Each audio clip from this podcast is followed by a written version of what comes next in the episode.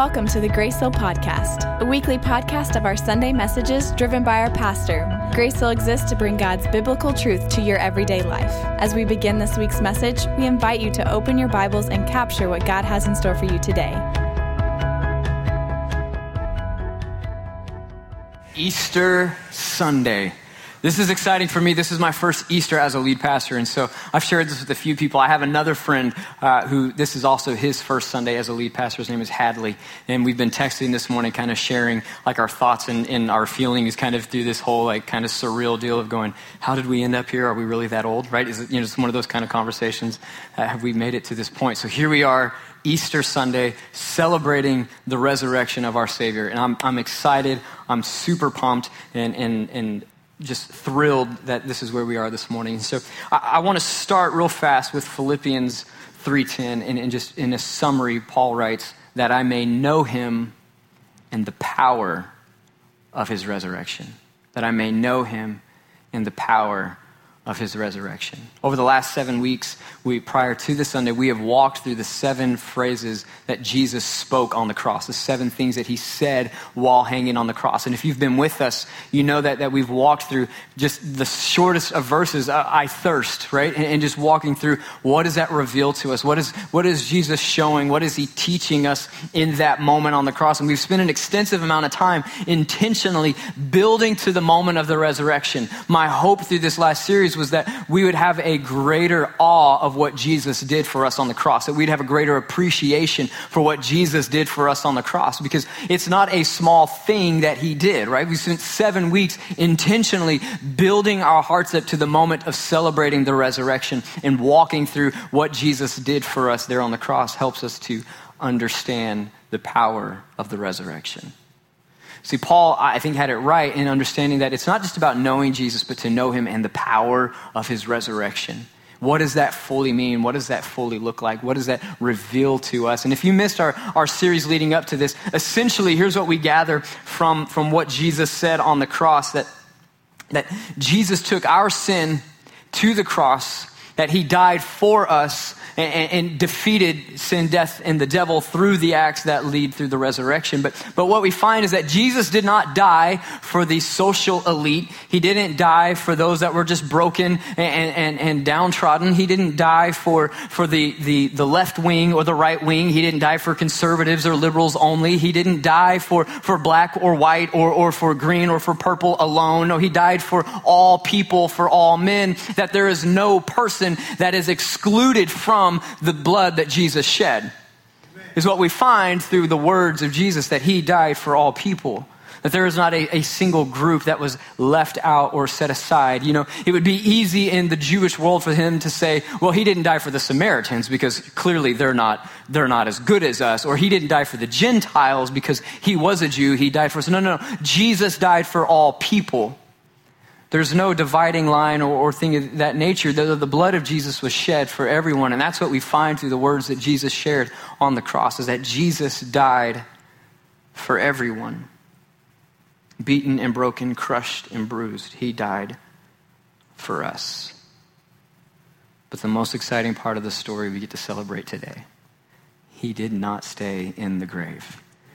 He did not stay in the grave. He rose from the dead. And today, we get to celebrate a risen Savior. And that, that makes me excited. That, that, that gets me pumped up. That gets me ready to roll. Like I, I've said this before, like, man, I wish I could go and do a workout after this because I'm just pumped. Like I'm excited and I'm thinking, mm, this would be so good. I feel like I could just, it would be awesome. But I'll probably be exhausted by the end of the day, and therefore I won't. I'll go and take a nap. But I just get excited. I get pumped up. I'm like, man, this is so great. Today we get to celebrate a risen Savior. Today we get to talk about a, a king who is not dead, but who is alive. In John 20, verse 1 uh, through, through, through 10, or verse 1 through 8 ish, is probably what we're going to do. But it says this it says, early on the first day of the week, while it was still dark, Mary Magdalene went to the tomb and saw that the stone had been removed from the entrance. So she came running to Simon Peter and the other disciple, the one Jesus loved, and said, They have taken the Lord out of the tomb, and we don't know where they have put him. Could you imagine the feeling of panic? Because obviously, in this moment, they have forgotten everything Jesus had ever talked about and all of the fact that he said, Hey, you know, you, you can kill me in three days, I'll, I'll rise again, right? He says, Tear down this temple and I'll rebuild it in three days. They just missed all of that, right? And so here's this moment uh, of just fear and panic going, Oh no, what has happened? He is missing and we don't know where he's at. So Peter and the other disciples started for the tomb. Both were running but the other disciple outran Peter. By the way, the other disciple is John, who wrote the book, and I feel like that's just a little jab to let Peter know I'm faster than you. Uh, I just, I've always thought that. Every time I read it, I go, I think John's throwing a jab at Peter, like he's going to read this one day, and I want the world to know. right? I just, I, how I've always gathered that, right? So it says, he bent over and looked in at the strips of linen lying there, but he did not go in. And this is where he goes, okay, Simon, I'll let you have a, I'll let you have a moment. Then Simon Peter came along behind him and went straight into the tomb, which means like he had time to stop and look in and then be like, you coming? Or anyways, okay. He saw the strips of linen lying there, as well as the cloth that had been wrapped around Jesus' head. The cloth was still lying in its place, separate from the linen. Finally, the other disciple who had reached the tomb first also went inside. He saw and believed. He saw and believed. There's something remarkable that takes place in this moment that we see we see John come to this place and he, and he steps into the tomb, and all of a sudden there's this realization and understanding of it happened this really happened just like he said it would. And there's this understanding and this belief in that moment. All of a sudden, it is this solidified understanding that he is, in fact, the Messiah. He has told us so. We've walked with him. We've seen the miracles. We've, we've been in step with him so many times. And even the disciples struggled with unbelief through their time with Jesus. Then asking him, Are you the Messiah? And he's like, Who do you say I am? Are you? you know, these conversations take place, and all of a sudden, there is this moment of recognition and understanding that, yes, in fact, he is the Messiah. John says he saw and believed. He walked into the tomb and it's empty. And it, to him, it wasn't this moment of what did they take? You know, where did they take him? Where did they place him? Where did they put our Messiah? Where did they put Jesus' body? But he steps into the tomb and he believed. He was like, whoa, it really happened. It really happened. Our faith is a resurrection faith. We believe that Jesus is the Messiah based on the resurrection. The resurrection is what solidifies our understanding and our belief that he is the Messiah. Because any person, in, in theory, could have, in fact, died for us. Now, they would not have been sinless or blameless. They would not have been uh, uh, worthy of uh, the atonement that Jesus was for us. Their blood would not have been as good for us as the blood of Jesus, yes. But any person, in fact, could have claimed to be the Messiah. In fact, several people have, in fact, claimed to be the Messiah. Uh, David Koresh comes to mind. That guy wasn't the Messiah. That guy was crazy right? And so you have all these people throughout the time and throughout the course of history. There have been others besides him. There have been several people who have come along and claimed to be the Messiah, but none of them had the power to raise themselves from the dead. So we see in this moment through the resurrection that Jesus is solidifying the fact that he is the Messiah. He is risen from the dead. Our faith is a resurrection faith. We believe in Jesus because of the resurrection.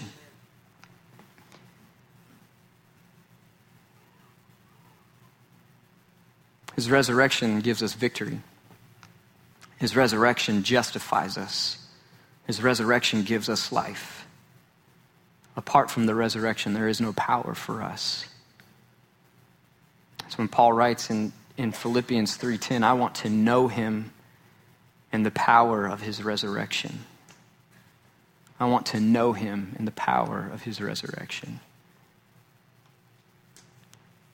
It's not just simply saying, I, I, want to ask Jesus into my heart. I want to have this relationship with Jesus. Paul had a relationship with Jesus, right? Paul, at this point, he's writing books of the Bible unbeknownst to him, but he's writing these letters. He is speaking about Jesus. He's speaking about the work of Jesus to all of these different churches, starting churches everywhere. Paul knows Jesus. Paul had had the, the encounter with Jesus and, and, and had the, the, the, the moment of, of conversion that he had and, and this whole process and, that he had gone through. He knows Jesus, but he's saying, no, no, no, I want to know him more than I have known him before. I want to know him and the power of his resurrection. See, Paul's explaining to us something that's so profound and something so deep that when we know Jesus, the power of the resurrection is in us. And he's saying, I want to grow in my understanding, in my knowing of the power of the resurrection. So before we dive deeper into that, let's, let's have just a basis of understanding of what is he talking about when he says power? What is this power that he's speaking of? And, and, and he uses uh, the Greek word dynamis, dynamis. It, it is where we get our word for dynamite. It is this explosive power, and, and, and it is this, this incredible you know, force, essentially, that we're reading about. In fact, the, the, the direct definition means the potential to exert force. The potential to exert force. This is the word that Paul used to describe the power of the resurrection. He said, There is potential to exert force. There is power in this resurrection. There's more to it than just somebody taking in a breath and standing up and walking out of a tomb. This is, this is so much greater than that. This is more than just somebody breathing in again and walking. This is the power of the resurrection. This is the power of the resurrection. The first thing this morning is this there is victorious power in the resurrection. I want to talk about knowing the power of the resurrection this morning. Don't you love a great underdog story? As Americans, I think that is one of the things that like fuels us around the Olympics. It's like, all right, who's the person that really doesn't have a chance that we can pull for, right?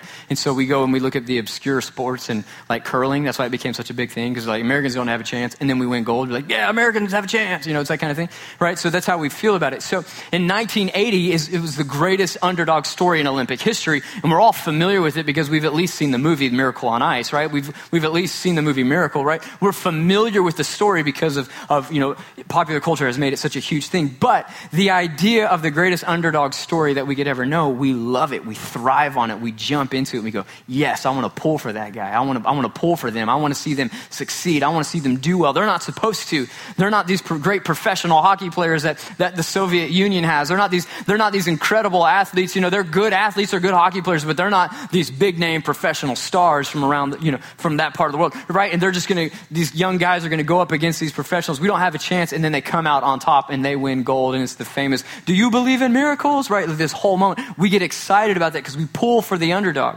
That's why we love the Rocky movies. Because let's be real, Sylvester Stallone is a terrible actor. And yet we enjoy those movies thoroughly because we want to pull for the underdog. And the guy can't even talk right. I'm like, what did he even say? Is there even dialogue in the movie? I don't know. But we pull for him because he's the underdog, right? And we're like, man, I want to see him win. I want to see him win. And that's why we went back to watch the second one because he lost the first one. You're like, man. And he's had us hooked, and now he's filthy rich. So good for you, Stallone. Steroids worked out well. So. But we want to pull for the underdog, right? It's a part of our DNA as people. We're like, man, I want to see you succeed. I want to see you come out. Jesus is the ultimate underdog in this situation because from the naked eye, from the outsider perspective, you see him hanging on the cross. And, and the disciples probably even had the thought of, it's over. The run is over. It's finished. And they think gonna, he, he can't die. He can't die. Surely he's going he's gonna come off the cross, and there's going to be this great moment where the angels come down and everybody recognizes and sees it. He's, he's this Messiah. They're going to see it. It's going to happen, right? And then he dies. And the guards go and report to Pilate that he is, in fact, dead. And then Joseph of Arimathea comes and says, Can I have the body? And he wraps him in the linen and he lays him in the tomb. And then the, the, the, the the Pharisees go, okay, let's seal this bad boy up. This thing needs to be sealed tight. We need to know that somebody can't come along and just take it. And they put guards in front. I, I, you go, everything is stacked against the disappearance of the body. Everything is stacked against Jesus winning this battle. He is the underdog in this moment. He is the underdog in this situation, in this scenario. He is dead. He is lying in the tomb. And if not for the fact that he is the Messiah, he would lose this battle but there is power in the resurrection. There is victorious power in the resurrection. See, Jesus is the victor. He does not lose. He doesn't sit back. He may appear to have lost for a moment, but he's going, you don't understand. This is a part of the plan. I have to die in order for salvation to be made complete. I have to ascend to the depths in order to see salvation be made. I have to defeat sin. I have to defeat death. I have to defeat the devil. And the only way to do so is to die. So Jesus says, I am victorious because there is victorious power in the resurrection. And that same power is in you and I. When we step into relationship with Jesus, we then in turn can walk in this victorious power of the resurrection. You no longer have to lose the battle to sin. You no longer have to lose the battle to the enemy and the tempter. You no longer have to lose the battle to death because when we step into the resurrection power of Jesus, we are victorious. There is victorious power in the resurrection.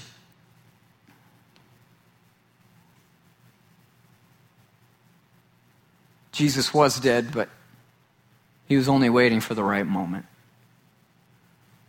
He said, I've got work to do, so I'm going to die, and I'm going to go complete the job that I've set out to do. And then on the third day, he breathes again, and he steps out out of the tomb. Could you imagine? I would love to see how it plays out in that moment. I, I, know in heaven they have, they've got the greatest DVR system of all time, and we're going to go up there, and I'm going to be like, hey, God, can you roll back to the moment? You know the moment. Like, we all, everybody wants to see it. What did it look like when it was like, like, did it just like, like, I feel like there's pyrotechnics involved and whatnot. I don't know. It, but, but it's just this incredible, powerful moment when all of a sudden the angels appear, the guards are just overwhelmed and they're like passed out on the ground, like, did you see what just happened? Right? You know, just they fall over and the angels go and just roll this tomb away and Jesus walks. I mean, I just, it's just, to me, it's one of the moments that I go, I want to see that because he was victorious. There's victorious power in the resurrection. The second thing is this there is justifying power in the resurrection. You may think to yourself, or, or, or, maybe you've even said it, you have no idea what I've done. You don't know what I've been through. You don't know the people I've hurt. You don't understand the shame and the guilt that I have, that I've brought on myself, that I've brought on others. You don't know what I've been through. There's no way I could ever stand victorious. There's no way that, that Jesus could ever do that work for me. Or maybe you're on the complete opposite spectrum where you're going, Why do I need Jesus? I have a good life. I've got money in the bank. Things are in order. People like me. I'm not hurting anybody. You may think, I, am set. I'm good to go. I don't need anybody's help. I don't need. To. Here's the reality. And the fact of the matter is, we are all sinners. We're all sinners. Romans makes that very, very clear for all have sinned and fallen short of the glory of God. See, sin, we've talked about it all the time, separates us from God. There is now a chasm. There is a, a, gap between us and God because of sin. See, every one of us is a sinner. If you've lied, you're a liar. If you've stolen a piece of gum, you're a thief, right? We can go down the list and we can make these, these statements and we can do this over and over and over and over. But the reality is, sin is a part of us. Sin is a part of who we are. We are sinners. We all have an issue or, or a thing there's something that we've done wrong. It just, it's natural. We are born with a natural desire to sin. We have raised two awesome children. We have two boys. And I know this for a fact that from the time they were born, they had this thing inside of them that said, I'm not going to do what mom and dad tell me. Right? It's just a part of it. It's, it is, it's part of what you do. So you go, now we weren't like the most crazy over the top baby proofers in the world. Uh, we, we didn't put little things on the cabinets to keep them from opening up. To get the, we just, uh, just wasn't something we did a whole lot of. We didn't put a lot of covers on the outlets and things of that nature. We had some where it was like, okay, that's just right out in the open and yeah, there's a good chance that he'll get at that or whatever. But we decided that, hey, we're just going to really pay close attention to our children, which meant that Lauren decided that she was just going to really pay close attention to our children. Uh, there's no sense in making up stuff. Right? I mean, I am preaching. Let's be real. Uh, you know, so so we had this this thought of, yeah, you know, we're going to watch the children, and we did. We did really really well. Like we didn't have a child electrocute themselves. None of them drank cleaning supplies, like this kind of thing. You know, so we, we but we had to teach them, and we had to to stay on them and watch them and and and stay uh, on top of it, and just go, okay, no, we don't open that cabinet. No, we don't. We had a cabinet, but like, okay, this is all the plastic Tupperware. Open that one up. That one's good. Like they're now your drums, right? And that's what they would be. You know, that kind of thing. And we would teach them, and you work through that. But can I tell you, it was never like the first time they started to walk over to to an outlet with something that we said, oh no, don't do that, and they go, oh, sorry, mother. Thank you for showing me the error of my ways and they just turned away and just never did it again. No, no, no, no. Those kind of things, just, you can go down the list of scenarios, right? It's just, it is what it is with children, where they go, you say, no, don't do that, and they go right back, and you're like, no, don't do that, and they go right back. Like, we used to have a potted plant, and it was like, hey, I'm gonna go over and pull the dirt out. You're like, no, don't pull the dirt out. Keep the dirt in the plant. Keep the dirt in the plant. This kind of things. It is naturally in them to want to do what's wrong. See, it's in all of us, right? Because our parents can say the exact same stories about each and every one of us. My parents are here this morning, and I know they're going down a list of things right now as I'm saying this. It's in their minds. They're going, yep, yep, yep. So it is in us, right? We all naturally want to rebel. Naturally, we want to do what's wrong because it is in us. It is in our, our sinful nature. We are born that way. No matter how great you think you are, or how good you think you are, or how wonderful of a person you've ever been, you know, we still have sin in our lives that needs to be dealt with. This is the greatest thing about the resurrection, is that through the resurrection, there is justifying power. Justifying power. What, is, what does that mean? What, is that, what are we talking about here? See, it is through Christ that we are made righteous we are justified. Justified is essentially as just as if I'd never sinned, right? We are made right in the eyes of the Father. It all of a sudden bridges that gap and we are brought to the Father. We are brought to relationship. That happens through the power of the resurrection. That only happens through the power of the resurrection.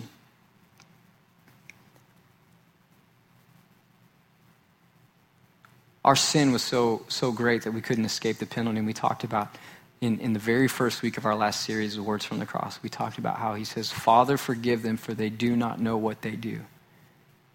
And we talked through the idea that we don't understand how sinful sin is. We don't know the depths of our sinfulness. See, see, God hates sin. God hates it. He despises it. He can't be near it. He doesn't want to come close to it. And he goes, I can't, I'm sorry. But it's through the work of Jesus, through the shedding of his blood, and through the power of his resurrection through the power of his resurrection that we are justified, that we are made righteous. It's only that way. We could not pay that price. We could not pay the penalty. There is no way for us to ever live good enough. There's no way for us to ever think we're good enough or to act good enough. There's nothing we can do to earn our salvation. It is impossible. It is only by the work of Jesus Christ. It is only by the blood of Jesus that was shed and only through his resurrection power that he has defeated sin. He has defeated death. He has defeated the devil, and we can step into the power of his resurrection. We can be justified by the work of Jesus coming out of that grave. The power of his resurrection. The power of his resurrection. It's remarkable. It's overwhelming at times. You go, I'm not good enough. And he goes, I know. That's why I came. That's why I came. His love for us is so great, His love for us so vast, so deep, that He was willing to endure the cross until completion, knowing that only He had the power to lay down His life and take it up again. It's moments like that where you read that and you go, How did the disciples go? What did He do? Where is He? You go, He told you, I have the power to lay down my life and take it up again. And it's through that power, through the power of the resurrection, that we are justified. It's the justifying power of the resurrection. Just like Paul, we should long to know Jesus and the power of his resurrection.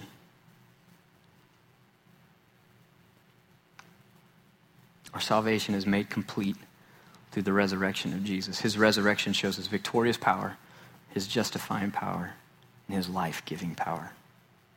I think that's probably the almost in a sense like the no-brainer. Like, yeah, he came back to life. We got it, right? No, this is so much more than that. This is more than just speaking to the fact that Jesus was dead and now he's alive again. This is more than that. This is simply about that his life-giving power that that he stepped into, that he was victorious with, that he justifies with. He then also imparts the life-giving power to you and to I, to each one of us, that we can now walk in the life-giving power. We see Jesus walking amongst the disciples again, eating with them to show that he's not just this spirit figure, but he is a physical body. And he says, Do any of you, does somebody have some food? He asks that. He goes to the disciples. He's there with them. He's like, Do you have anything to eat? And they're like, Oh, yeah, sorry. Hey, I mean, I was dead for a little bit, still hungry, right? You know, like I don't know. I don't know if Jesus ever spoke to people that way, but in my mind, he was like, Come on, give us a picture. Like, see what's happening here. I'm famished. Told you I wasn't going to eat again until, all right, okay, it's been days. But they see the holes in his hands, right? He's showing them, look, I am physical body, I am flesh and blood, I am a living being amongst you. I am here. I just have the ability to walk through walls now because I'm Jesus, right? That's just kind of what happens. The door's locked and he comes in. And he reveals to them that he is alive. He is not just a spirit or a being. He says, I have life giving power, right? The resurrection shows the life giving power. I think in our Christian culture, we're aware of the story of Jesus. But I think that sometimes that works against us in our awe of God. I think because in our, in our society, in our culture, we're all, people are going to show up to church today that don't normally go to church because it's Easter. We are a quote unquote Christian nation, or we were one, at one point in time, but, but we're aware of Jesus. People know the story. There's this, this vague connection to the story of Jesus. There's this, this understanding of, oh, yeah, he died, and, and then today we celebrate because he rose from the dead, right? And I think what happens is culturally, it removes the awe of God, it removes the power of what he did. It removes the understanding of how great this miracle actually was. It's more than just, just a story in a book. It is life giving power. It is more than just something we read, it is life giving power. Jesus said, I am the resurrection and the life.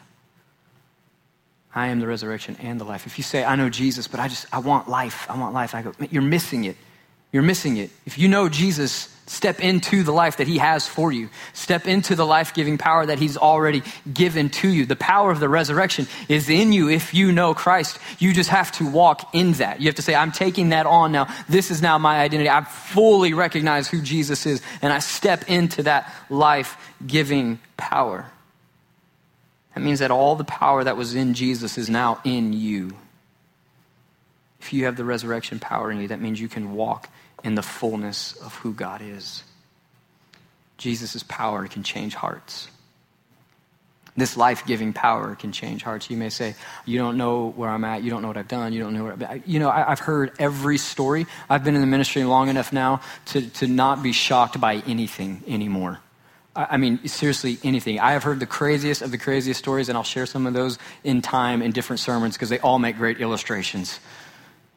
But the reality is, there is nothing you've done that God's going to look at and go, oh, well, maybe we need to think again on this one. His life giving power can change hearts and change lives. If you come to the Lord repentant, He's going to go, done, and, and, and changed, forever changed, forever shaped to be a new creature, to be a new creation. He can break off the hardened exterior of any heart. You may say, I have a friend who will never come to know Jesus. Their heart is so hard to God. Their heart is, no, no, no, no. Listen, the life giving power of the resurrection can change a heart. It can break off that hard exterior. You continue to pray. You continue to reach out. You continue to go after him and say, God wants to change your life. God wants to see you as a new person, and God is going to begin to work. He's going to begin to do new things. There, there is a life that is full of joy, it's full of peace, it's full of freedom, new life, not what you have always known. Wherever Jesus gives life, it is eternal life. That is the life Jesus gives.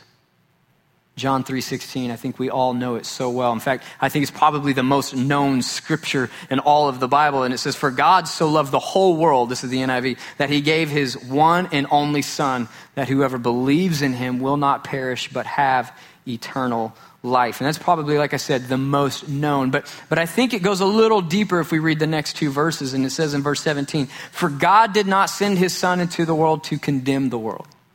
And I think that's what so many people assume but to save the world through him. Whoever believes in him is not condemned, but whoever does not believe stands condemned already because they have not believed in the name of God's one and only Son. See, you understand it's as simple as believing on Jesus. You believe in him, you confess with your mouth that Jesus is Lord, then you will be saved. See, Jesus didn't come to condemn the world, he came to save the world. It's only through the rejection of Christ that there is condemnation. Heaven and hell are real places. And it's the belief in Jesus that allows us to have eternity in heaven with Jesus. Today, my heart is that you know Jesus and the power of his resurrection. He came to give us life. His resurrection shows us the victorious power, his justifying power, and his life giving power. New life. That's what I think is the most incredible thing about his power through this resurrection is that it is new life. It's not just a revamped, better version of the old one. It is a new life. In, in, in, John 3, also, Jesus is talking to a man named Nicodemus, and he's going through this, and he says, How, how can I, you know, go to heaven? Essentially, is what he's asking him. And he says, You have to be born again. And he goes, It's funny. How, how, how am I supposed to uh, enter into my mother's womb again and be born? He says, No, no, no, no, no. He says, flesh gives birth to flesh. He says, but your spirit must be reborn. It's a new life. It is a new creation. It is a new beginning. And the power of the resurrection is life giving. It is life giving. The same life that Jesus then stepped into can be imparted in each one of us. Thank you for listening to this week's podcast. Grace Hill is always about knowing God and growing in God, and we want to hear from you. If you have a prayer request or a question, you can email us at info at gracehill.cc.